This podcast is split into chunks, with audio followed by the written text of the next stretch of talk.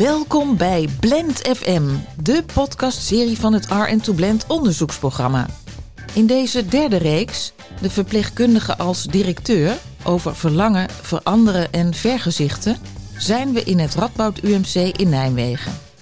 Het ziekenhuis maakt zich klaar voor een grote transitie. Een belangrijk onderdeel hiervan is de aanstelling van 10 verpleegkundig directeuren om verpleegkundige denk- en doelkracht in de organisatie te verankeren. Afgelopen maanden volgden we hen in hun dagelijks werk. Hoe willen zij invulling geven aan het verpleegkundig perspectief? In deze vijfdelige podcastserie staan we hier uitgebreid bij stil. Welkom bij de verpleegkundige als directeur over verlangen, veranderen en vergezichten.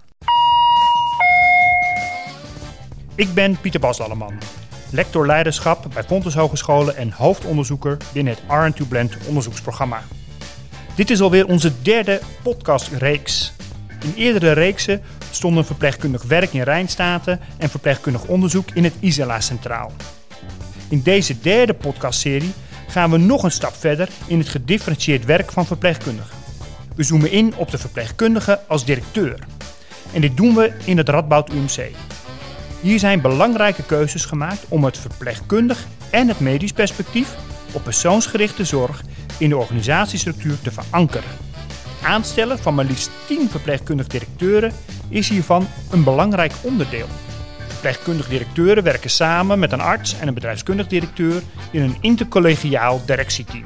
Hoe dat precies eruit gaat zien, horen we later. In deze eerste aflevering van Zusters onder de bogen naar verpleegkundig directeuren gaan we terug in de tijd.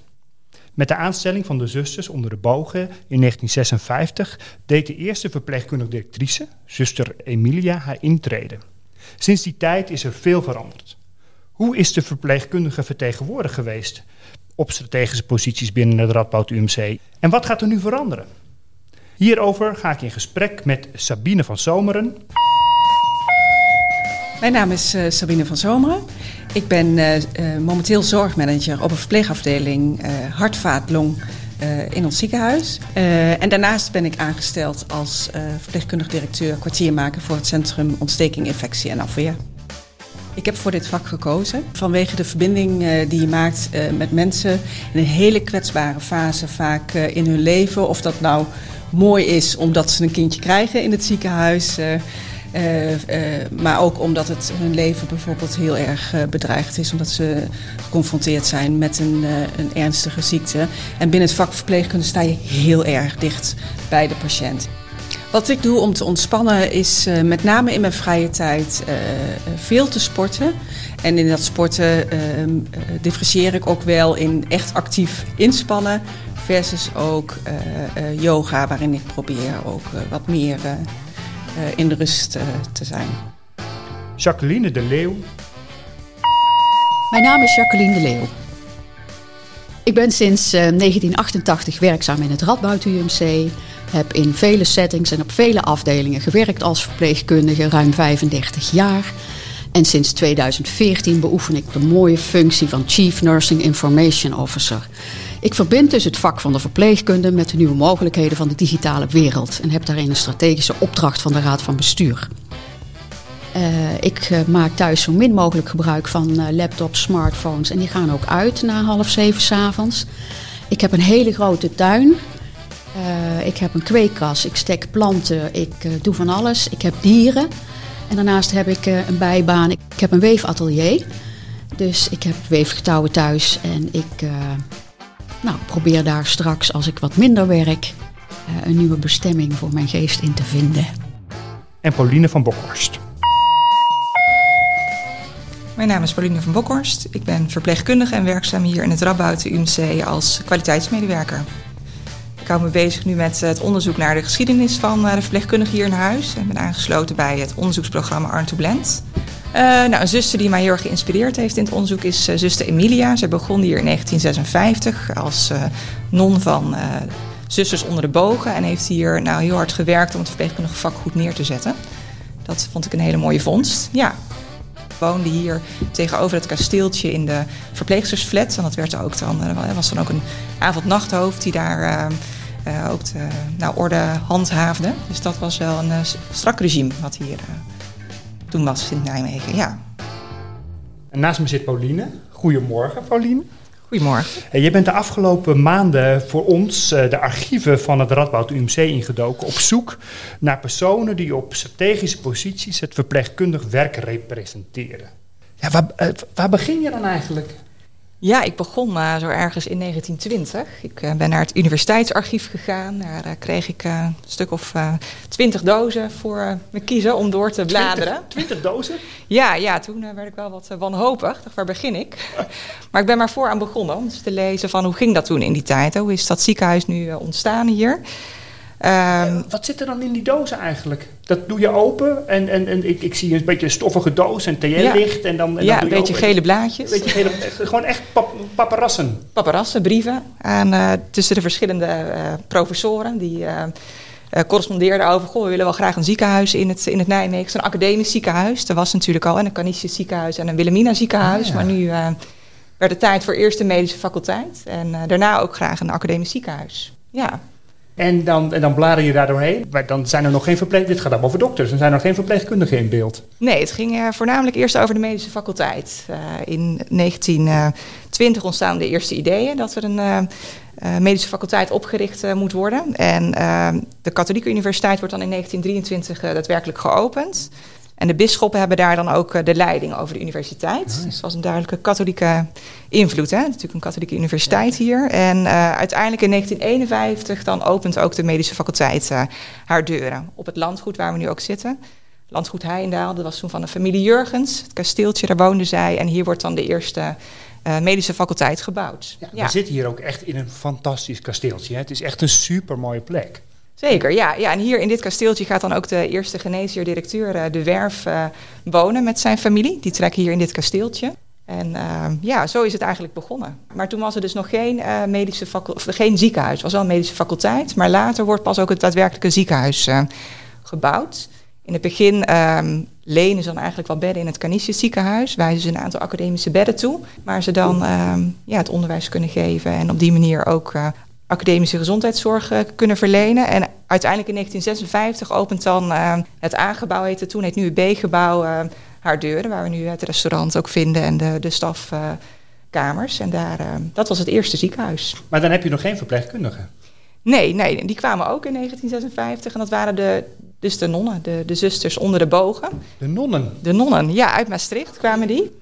En die beginnen hier dan. Dus, eh, dus, dus we zeggen nu wel eens, je zou wel een blik verpleegkundige open willen trekken om, uh, om de schaarste tegen te gaan. Maar toen werd er gewoon ergens uit, uit Maastricht werd een groep nonnen gehaald. Ja, ja, in TVZ heb ik daar ook wel een leuk artikel uh, over gelezen. Dat er een, uh, op het station een trein vol met nonnen arriveerde. De Gelderlander berichtte daar nog over. Dat er was een bijzonder gezicht, al die nonnen over het station. En ja, ja, die kwamen hier naartoe. We hebben ook nog gesproken met de 80-jarige Theo Klaassen, die als driejarig kind op de kinderafdeling van het Radboud ziekenhuis was verpleegd door die nonnen. Ondanks zijn toen wel echt zeer jonge leeftijd, heeft hij er nog uh, herinneringen aan de zusters onder de bogen. Ja, die hadden witte jurk of tagabijten aan, hè? Met kappen. Normale kappen hoor. Dus uh, geen Franse zusters met die, met die vleugels op de hoofd. Als je je bed uit was geweest, als ze dat zagen, dan moest je naar, naar de strafkamer. Kreeg je een dekentje mee en dan moest je in, in de strafkamer uh, een, een, een, uurtje doorbrengen of zo. In je eentje. Ze waren heel streng? Ja, ze waren streng. Ja, dat was schijnbaar een opdracht. Dat, uh, toen lag hij dus op de kinderzaal. En uh, nee, dan mocht je absoluut je bed zelf niet uit. Want dan uh, kreeg je het wel te horen. Nee, want ze sliepen wel in een hokje op je... Dus op de zaal, als je op de zaal lag, hadden hun hun eigen hokje vooraan... waar ze dus de nacht doorbrachten. Dus er was altijd iemand die toekeek? Ja, ik vind het jammer dat ze weg zijn. Dat toch iets, hè. Ondanks dat ze zo streng waren? Ja, nou ja, was geen streng. Was, uiteindelijk moest je dat dan kunnen begrijpen natuurlijk, dat, dat ze zo waren. Maar Ze waren dus verder heel aardig hoor. Als je je eigen zelf ook eh, normaal gedroeg dan. Was dat geen probleem. En het ze gaven indruk natuurlijk hè, door hun kleding en zo. Hè, en door de kap en zo die ze op hadden. Gingen ze ook wel eens met u bidden of zo? Eh, dat werd wel gevraagd altijd. Ze vroegen dat altijd. Als je daar behoefte aan had, deden ze dat wel, ja. En mist u dat nu? Nou, nu kun je het zelf, hè. Ja, fijn. Fijn. Nu, nu kan hij het zelf. Nou, het is wel helder dat die, die zusters, die drukten toch wel hun, eh, hun stempel eh, op het geheel. En, en, eh, en zij hadden ook gewoon ook allemaal natuurlijk een, een overste, of een, eh, of een de, de adjunct-directrice was ook een, een van de nonnen. Daar ben je verder ingedoken, hè? Ja, dat klopt. Dat was inderdaad in 1956 begon zuster Emilia. Die nam als eerste non, als adjunct-directrice de, de verpleging op zich. En dat heeft ze tot 1960 gedaan. Dan vertrekt zij, wordt ze ergens anders geplaatst in een ander eh, ziekenhuis. En dan neemt zuster Christilia eh, Bos dit over. Ehm, ik heb ook wat reglementen gevonden. Het contract van zus, Zusters onder de bogen eh, was ook te vinden in, in de archieven. En er stond ook heel mooi in het reglement vermeld wat nou precies die verpleging en verzorging inhield. Maar daarin stond wel duidelijk eh, gezegd van nou, dat is wel opgedragen aan de directeur geneesheer. Die was eindverantwoordelijk. Oh ja. En hij wordt hierin bijgestaan door de adjunct-directrice. Dus ze hadden wel een strak regime, maar de hiërarchie was ook wel duidelijk richting de, de medici en de, de verpleegkundigen. De dokter was in de lead. Ja, ja, ja. We hebben zuster Caspario gesproken. Deze 94-jarige zuster heeft zuster Emilia, die eerste verpleegkundige directrice, nog persoonlijk gekend. Hallo. Emilia, nou die was directrice hè, in de Radboud. Eh, wat eh, een, een, een stoere. Ze kon heel aardig zijn, maar als het nodig was, dan was ze ook, eh, eh, had ze ook de woordjes bij elkaar. Hoe, hoe ze eruit zag. Het was een forse vrouw. Forse vrouw. En, eh, en, en, en als ze aan het werk was, had ze witte kleren aan. Was ze niet in het werk of zondags, dan was het zwart. Nou, je kon ook erg met haar lachen. Nou, ze, kon, ze had zo'n zo'n gezellige lach over zich. Ik heb met haar in, in, de, in de groep gezeten. In hetzelfde huis, maar dat was dus eerst in het begin was dat een flat van de verpleegsters. En er werden twee eh, eh, etages werden er omgebouwd tot zusterswoningen. Er was een mooi kapelletje bij. En ik zat, oh, dat is een leuk verhaaltje van Emilia. Die, eh, ik zat vaak naast haar in de, in de kapel. En, en ze kon zo lekker in slaap vallen onder het, onder het. Hè? En dan, eh, dan, dan schrok ze ineens dat ze begint, eh, begon te, hardop te praten of te doen. Nee, in ieder geval, eh, ze moest wakker worden van zichzelf natuurlijk. En dan moest ik een beetje lachen als zij begon te, te, te knikkenbollen. Dat, is misschien wel ten gevolge van haar harde werken. Maar ik kon het goed met haar vinden hoor. Ehm, dan vertrekt zuster Emilia en zuster Christilia ehm, neemt dan dus inderdaad die verplegingsdienst op zich. Zuster Christilia Post is dan tot 1971 werkzaam als adjunct-directrice en zij vertrekt dan. Eh, daar vind ik eigenlijk wat, wat verschillende verhalen over. Het jaarverslag rapporteert daarover van... ehm, Het eh, jaarverslag van 71. ja, ja. Oh, ja. daar lees ik een terug van... Goh, zuster Christilla heeft besloten om, eh, om te vertrekken. Ze stapt op. Ehm, maar in een interview met TVZ eh, zegt eh, Christilla zelf... nou, het was een persoonlijke keuze. En, ehm, maar was ook, voorafgaand daaraan was ook een onderzoek eh, is, is uitgevoerd. En eh, vergelijking tussen de verschillende ziekenhuizen. Wat hield nou precies die functie van adjunct-directrice in? En eigenlijk was de conclusie van het rapport dat die functie overbodig was geraakt. En het eigenlijk ook wel aan de algemeen hoofdverpleegkundige overgedragen kon worden. Dus dan, op die manier wordt ervoor gekozen om die functie eh, op, te, op te heffen. Waren dat dan adviesbureaus of zoiets? Waren die toen al eh, eh, in de jaren 70 actief? Ja, ja, ja, adviesbureau GITP, als ik me goed eh, herinner. Ja, Oké. ja, ja. Die hadden daar een uitgebreid... Dus die hebben, hebben die toen, toen de wortel eigenlijk, de, de bijl in de wortel gezet van de verpleegkundige directrices. Ja, ja. Ja, en eh Christilla zelf zegt daarover, nou, ik ben zelf weggegaan, maar ze zei toch ook wel van, ja, ik wilde eigenlijk ook niet voor de voeten lopen. Want de bedrijfskundigen deden hun intrede in die tijd en eh, ja, dan ben ik eigenlijk maar te veel. Dus er was ook wel een soort van bescheidenheid eh, te bespeuren. Ja, Ja. ja, ja, Ja, oké. oké. toen is zij weggegaan. En toen? En toen, eh, ja, twee jaar later, kwam er toch een vacature voor hoofdverplegingsdienst.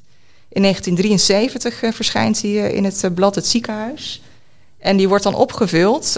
in de vacature is dan nou, een hele functieomschrijving te lezen. Er staat niet bij dat het een verpleegkundige moet zijn. En uiteindelijk wordt er dan dus ook, staat dan weer in het jaarverslag van 1973 dat um, het geen verpleegkundige is die dan aantreedt als hoofdverplegingsdienst. Maar die neemt dan dus de, uh, de verpleegkundige, ja. Verpleegkundig deel op zich. Ja, ja, ja. Want, die, want, die, vacature heb ik ook gezien. Ik vond het wel mooi als je kijkt naar wat er werd gevraagd en ook de, de visie op, op, op, op het verpleegkundig vak of, of, of de, de patiëntgerichtheid. Je zou hem nu bijna over kunnen nemen en weer in de, in de, in de krant uh, plaatsen. Dus eigenlijk vond ik er ook weer niet heel veel veranderd. Nee, nee, nee, wat dat betreft vroegen ze toen eigenlijk hetzelfde in 1973 als nu voor de verpleegkundige directeuren. Ja. ja. Maar er is, geen, er is geen verpleegkundige uiteindelijk op die positie gekomen? Nee, later wel. Later wordt dat wel weer een verpleegkundige. Maar bij aanvang uh, ja, is dat, was, werd dat niet gevraagd en is daar niet voor gekozen. Ja. En wat is dan voor jou weer een volgend moment in die, in die geschiedenis? Waar zitten we nu? Want dit is 71, gaat ze weg. Twee jaar later komt die vacature. Dan komt er dus een hoofdverpleegdienst. Ja. Dat is wel een ander soort baan, denk ik. Dat klopt. Dan is eigenlijk de volgende, eh, wat ik, het volgende wat ik vind in de archieven is uh, tijd 1992. En dan um, komt de clustervorming. Die doet dan uh, zijn intrede in het ziekenhuis.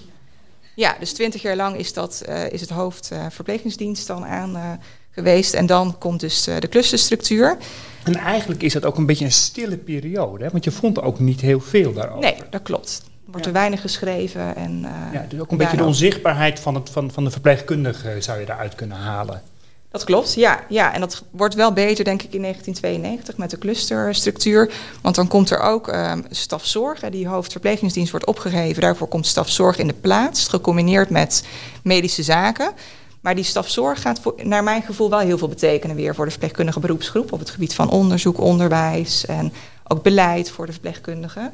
Dus daar wordt dan wel weer een, een stap in gemaakt. Ja. En dan gaan we nu, eh, komen we dichter bij, bij het nu, hè, denk ik. Want dat is, de, dat is de stafzorg. We hebben ook nog een repro van, van Emmy Jansen. Zij heeft, uh, zij heeft ook nog, uh, zij, rond die periode komt zijn beeld, hè? Dat klopt. Zij is toen inderdaad ook hoofdstafzorg geweest, of directeur stafzorg heet het, geloof ik. En uh, ja, haar heb ik ook geïnterviewd en zij kan er ook mooi iets over vertellen over die tijd. Laten we even luisteren naar, naar Emmy in mijn periode was het dus nog zo dat ik echt eh, stafdirecteur was voor het totaal. En uh, in staat was om dat centraal en dicht zittend bij de Raad van Bestuur. Ik zat op, mijn kamer was op dezelfde etage als de Raad van Bestuur. Dat lijkt een uh, futiliteit, maar dat, viel, ja, dat, dat was toch gunstig om goed met de Raad van Bestuur in gesprek te blijven. Dus ik kon met staf centrale ontwikkelingen blijven aansturen. En dat gebeurde dan ook op het gebied van patiëntenzorg, op het gebied van onderwijs, hè, verpleegkundig onderwijs en verpleegkundig onderzoek. Dus dat betekende ook dat, dat uh, net voordat ik daar directeur werd, had mijn voorganger uh, uh, gezorgd dat er een hoogleraar verplegingswetenschap werd aangenomen. Dus nou ja, dat betekende ook dat, dat dus op de drie kerntaken van het academisch ziekenhuis konden we die ontwikkelingen centraal aansturen. En uiteindelijk is, is, is, mijn streven geweest om, zoals de medische specialismen, dat je die specialismen of die, die, die clusters ook verpleegkundig kunt ontwikkelen. En dat dat niet alleen maar voor de verpleging goed is, maar ook voor uh, het, de samenwerking tussen het medisch en verpleegkundig disciplines. Je kunt dus op die manier de, de, de ontwikkelingen gezamenlijk vormgeven en, en zorgen dat die academische zorg zich verder ontwikkelt, zowel verpleegkundig als medisch. Dus toen die decentralisatie helemaal was doorgevoerd, dan zie je dat ieder cluster die, die, die ontwikkeling op zichzelf moet vormgeven. Op zich kan dat, kan dat, maar uh, ja, vanuit centraal, dicht bij de raad van bestuur, samen met de managerzorg die in de clusters uh, zaten, is dat gewoon uh, beter gefaciliteerd. Ja, prachtig. En ik zie Sabine en, en Jacqueline echt lachen en knikken en naar elkaar kijken. Wat, wat, als je dit hoort, wat, wat, wat, wat denk je dan? Wat, wat doet dit? Ja, dit is eigenlijk een, uh, uh, prachtig en één op één vertaal, te vertalen naar deze tijd. in, in wat Emmy schetst. Voor mij waren dat de beginjaren als verpleegkundige hier in huis. En ehm, eh, vond, was dit heel gewoon. En wat is dan Ja. dit? Wat was. Wat, eh, Nou, wat het, is het, dit? het feit dat eh, eh, eh, verpleegkunde een vak is, eh, dat eh, verpleegkunde eh, dat dat, dat eh, eh, thuis hoort op de drie kerntaken en dat daar eh, op alle niveaus eh, dus ook aandacht voor eh, eh, is en zeggenschap in georganiseerd is. Dat was toen normaal. Ja. Ja. En, en toch is daar wat gebeurd, Jacqueline, want ik zie ook jou zo Ja. kijken en, en ook wel weer knikken. Zeker. Ja, Eh, zeker. maar we maken nu, eh, anno 2022, deze podcast over die, over die terugkeer van die verpleegkundige Dirk, eh, Dirk eh, Teuren. Ja. En ik zie je knikken en we horen nu zo'n Ja. Emmy. En, en, en, en, en, en dan wordt hier gezegd, eh, weet je, het, eh, het is één op één te vergelijken. Ja, ja ik wil daar wel op reageren, ja. Want ehm, ik heb veel met Emmy gewerkt. En zij begon zo mooi met die plek, die fysieke plek op de gang van de Raad van Bestuur. Als directeur verpleegkunde bij stafzorg. En dat is een strijd geweest, dat wil je niet weten, om daar een vierkante meter te Oh, verwerven. ja, is dat zo? Ja, dus dat is een veelzeggende uitspraak die de leek niks zal zeggen, maar waarvan ik in ieder geval diep voel dat dat de essentie is geweest van de start van de zeggenschap. Maar wat mooi, hè? dus de plek, hè? ik hou heel erg van de plek altijd. Ja. Maar, maar, maar wat, waar ging die strijd dan eigenlijk over? Nou, het, het drempelloos binnen kunnen lopen bij leden van de Raad van Bestuur, door Emmy bijvoorbeeld, om bepaalde items onder de aandacht te brengen. Eh, het belang van, wat Sabine zo mooi zegt, die verpleegkundige ontwikkeling op die drie kerntaken. Ja. En daar werd toen een hele goede start meegemaakt, ook in de clusterstructuur destijds, door managers zorg aan te stellen over grotere werkeenheden, die samen met Emmy eigenlijk eh, die planvorming gingen doen voor die ontwikkeling die Sabine schetst. Ja. En in die tussentijd is er wat gebeurd. Tussen 96 en nu Ja. Ja. hebben wij een andere organisatie gehad. Want alle organisaties veranderen iedere zeven jaar. Hè? Ja, want daar hebben wij ook nog een fragment over van Emmy. Ja. Want Emmy die Oh. vertelt Ah, ja. ook wat over, de, over de overgang eh, rond, eh, rond eh, 2008. En wat hij nou deed met Ja. die positie van verpleegkundige. Laten we even luisteren. Oh. Het was zo dat, dat het uitgangspunt was eh, decentraliseren. En zelfs eh, eh, ten tijde van, eh, we kregen een, toen ik wegging, was er net een nieuwe voorzitter van de Raad van Bestuur. En die heeft zelfs de clusters eigenlijk ook nog verder afgebroken naar weer naar afdelingen, allemaal apart, omdat hij van mening was van luister, eens, die afdelingen moeten hun eigen verantwoordelijkheid nemen. De medicus die is gewoon, hè, de hoogleraar, eindverantwoordelijk voor die afdeling. En die moet zorgen dat eh, het, eh, eh, het goed loopt. En dan werd het dus nog verder versnipperd. En dan zou dus iedere hoogleraar met zijn verpleegafdeling moeten zorgen ook voor de ontwikkeling van de verpleging en de paramedische disciplines. Daar, daar, daar zijn ze niet echt allemaal in thuis. Ze zijn vooral gericht op het medisch specialisme om dat verder te ontwikkelen. En minder sterk in om dat vanuit de verpleging te doen. En dan is zeg maar de centrale kracht, ja, die moest dan gehaald worden uit de verpleegkundige adviesraad. Hè, want die is er, eh, eh, die is al die tijd, die zeg maar in mijn tijd eh, gekomen en die is er ook gebleven. Maar dat is een dwarsdoorsnede uit de verpleging die gevraagd en ongevraagd advies kan geven aan de raad van bestuur. Maar ja, die is gewoon minder krachtig. Nu, nu zijn daar, waren daar natuurlijk ook hoofdverpleegkundigen en die hebben dat wel geprobeerd, maar het accent kwam weer zo te liggen op de medische discipline dat dat ten koste is gegaan van de eh, ontwikkeling van de, van de verpleging. Ja, dus die rol van de VAR die veranderde, hè, zegt Emmy. En Jacqueline, ik ben benieuwd naar jouw idee hierover. Je bent sinds midden jaren 80 werkzaam in het Radboud UMC. En je hebt heel veel verschillende functies bekleed voordat je aan de slag ging als Chief Nursing Information Officer. Voor mij ben je zelfs ook nog voorzitter geweest van de VAR. En hoe is nou die invloed van die VAR door die tijd veranderd? Ja, dat is eigenlijk een prachtig verhaal, Pieter Bas. Ehm, de VAR is hier in 1999 opgericht als een van de laatste VARs in Nederland, nota bene. Rapport Jos Werner, voor sommigen nog bekend. En Die wij- hier overigens in die de hier raad van- voorzitter van de Raad van Hoe kan Bestuur dat nou? Want was. het was in 91 rapport Werner. Dat weet niemand hoe dat kan. Eh, ik heb er met Jos nog een keer over mogen spreken, Emmy ook. En eh, Jos zei, maar we hebben het hier toch prachtig geregeld, zei hij dan. En dan zei ik van, nou, dat vind ik niet. En dat mocht ik toen zeggen, want ik was een beetje hotemethode in die VAR. En ik, eh, nou, ik neem geen blad voor de mond. En toen zei ik van, nou, dat kan altijd beter. Want we doen eigenlijk niks aan het bevorderen van die onderwijs. En die eh, research en die verpleging wordt door die dokters geregeld. En dan missen we een heleboel in. Nou, toen kwam die nieuwe voorzitter van de Raad van Bestuur, die Emmy ook aanhaalt. En uh, toen gingen we eigenlijk het UMC zo anders organiseren. Uh, we noemen dat het bijenkorfmodel. Dus eigenlijk 35 franchisewinkeltjes binnen een bijenkorfmodel. Uh, 35 stukjes verpleegkundig beleid, 35 stukjes medisch beleid. Dat leek toen de beste manier om het radbouw te organiseren. Als voorzitter VAR had ik daar uh, hele grote bezwaren bij. Want ik zag ons hele domein, en wij stonden bekend als stevige beroepsgroep in het radbouw te UMC. Ik zag het volledig verbrokkelen. En onder... bij, wie, bij wie stond je bekend? In het land. In wij hadden een enorme naamsbekendheid als uh, ja, niet alleen professionele groep verpleegkundigen, maar ook een groep die zijn mond open deed. Uh, en die best eens een, uh, een risicootje en een radicale beweging durfde te maken. In huis en daarbuiten. En dat was binnen vijf jaar volledig verdwenen, dat beeld in het land. Door deze ingreep.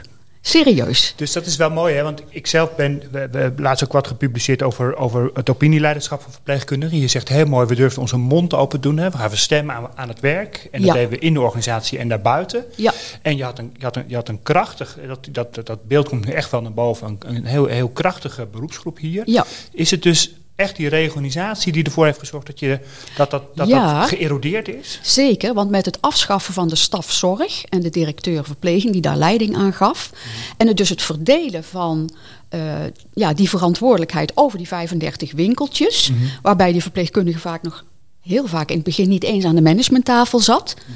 Dat was ook nog een ding.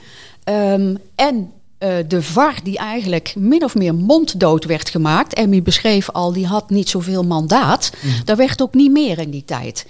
Dus we werden een soort, in mijn optiek dan, hè, een soort van, nou ja, ja, we moeten het hebben, want het is nou eenmaal zo vastgesteld in Nederland. Maar we gaan er niet al te veel mee doen als raad van bestuur. Ja. Dus wij werden, we mochten adviseren wat we wilden. Maar eerlijk gezegd, en daar heb ik de archieven nog eens op nagekeken van de VAR uh, destijds, of voordat ik wegging als voorzitter, is daar heel weinig mee gebeurd met al die adviezen. En hoe krijg je dan eigenlijk weer nou ja, de krachten gebundeld om met het hele verpleegkundig domein ja, die beweging weer te kunnen maken? Ja. En daar is nu pas eigenlijk in mijn optiek een kans voor. Ja, en dan gaan we, en dan gaan ja. we direct door, door naar Sabine. Want jij bent nu zorgmanager en dus kwartiermaker verpleegkundig directeur voor het Centrum voor Infectie, Ontsteking en Afweer. En ik wil met jou even terug naar dat spe specifieke moment waar, waar uh, Jacqueline het ook al over heeft, namelijk de komst van Lohman. Overigens werkte ik toen bij het uh, Onze Lieve Vrouwen Gasthuis en hij ging bij ons weg, dus ik dacht dat jullie mogen hem hebben. Um, uh, en hij heeft daar natuurlijk een, hij heeft hier een, een, aardige ingreep. Er was ook wel wat aan de hand, hè, voor alle duidelijkheid. Geen zwarte cijfers, inspectie op de vloer, dus, dus, dus er moest ook wel iets gebeuren. En hij had het bijkorfmodel wat hij inderdaad meenam kleine eilandjes. Hij zette de dokters in de lead. Um, en, en, en jij, Sabine, werkte toen als oncologieverpleegkundige ja. in het Radboud. En je vertelde in een voorgesprek dat je, dat je eigenlijk dat, dat moment dat hij kwam nog heel goed kan herinneren. Ja, en na het voorgesprek heb ik, heb ik dat ook nog eens, nog eens gevisualiseerd. Ik weet het nog goed, ik liep op de onderverdieping in gesprek met een, met een, een collega. Wat is de onderverdieping? De onderverdieping van ons ziekenhuis. Ja, dat is een bekend begrip, maar dat is het gangenstelsel uh, van het Radboud UMC, waar heel veel bedrijvigheid is uh, voor, met, met, name als het gaat over transport. Oké. Okay. en daar loop je als professionals natuurlijk de snelle route naar, naar een volgende afdeling in huis. Een goede plek om eventjes iemand... ah, daar ja. gebeurt ja, het, hè? Ja, daar, dat zijn de wandelgangen. Bij de onderverdieping. En daar hoorde ik dus inderdaad van, de, van de nieuwe organisatie. En, Hoe oud was je toen? Nou, ik denk ergens begin twintig. Ja, oh ja. En um, um, nou, ik hoorde daar over de nieuwe organisatie. En zo jong als ik toen uh, als professional in, in huis was, ik had direct uh, dat onderbuikgevoel van: oh, wat gaat dit betekenen voor onze beroepsgroep? Waar blijft onze zeggenschap? En, en, en nou ja, goed, wat gaat dit betekenen voor de ontwikkeling, zoals ik net schetste, op de drie, op de drie kerntaken? Uh, en ja, ik kan eigenlijk alleen maar zeggen dat dat wat, ik toen al in de beleving uh, uh, heb ervaren, dat ik dat de afgelopen jaren natuurlijk ja, onderdeel van ben geweest. Wat ik heb, heb meegemaakt, dat, wat we ook verloren zijn. De versnippering, niet de aandacht op die drie kerntaken. Eh, de ontwikkeling die er was, die heel erg duidelijk binnen afdelingen uh, uh, ontstond. waar je afhankelijk was van goodwill van de medicus waarmee je samenwerkt, de bedrijfskundige waarmee je samenwerkt. Maar dat het vak verpleegkunde aan zich in onze organisatie zeker geen, ontwikkel geen ontwikkeling doormaakte. Mooi. Nee. Mooi. Ja. Wij hebben, um, als je nou kijkt, en dan zie je eigenlijk dat, er, dat, die, dat de Radboud UMC een hele rijke geschiedenis heeft. Ook, uh, ja. En um, ik wil eigenlijk in de laatste minuten die we nog hebben, want dan gaat het heel hard, um, nog even terug naar nu, naar uh, mm -hmm. 2022. Uh, we hebben een, een, een, een, enorme transitie, die heet Fit for the Future. Mm -hmm. En um, daar wordt straks de zorg dus georganiseerd in centra. Mm -hmm. En we hebben ook Emmy nog maar eventjes gevraagd oh, hoe die daar dan weer over leuk. Uh, nou, ik denk, hè, nu worden, gaan het centra worden. En ik denk dat je dat als er nu ook een, met, een, met een centrale stafondersteuning, denk ik dat je die kracht weer kunt terugbrengen. En dat je dus die drie doelstellingen, die academische doelstellingen, ook heel expliciet voor uh, de verpleging een plek geeft in die centra. Met nogmaals die centrale ondersteuning vanuit de raad van bestuur. En dan denk ik dat je op, die, op die drie doelstellingen heel goed uh, zowel centraal uh, zeg maar de kaders kunt stellen en vervolgens dat die uh, centra dat zelf gaan, gaan operationaliseren en toezien op het feit dat die ontwikkelingen handen en voeten krijgen.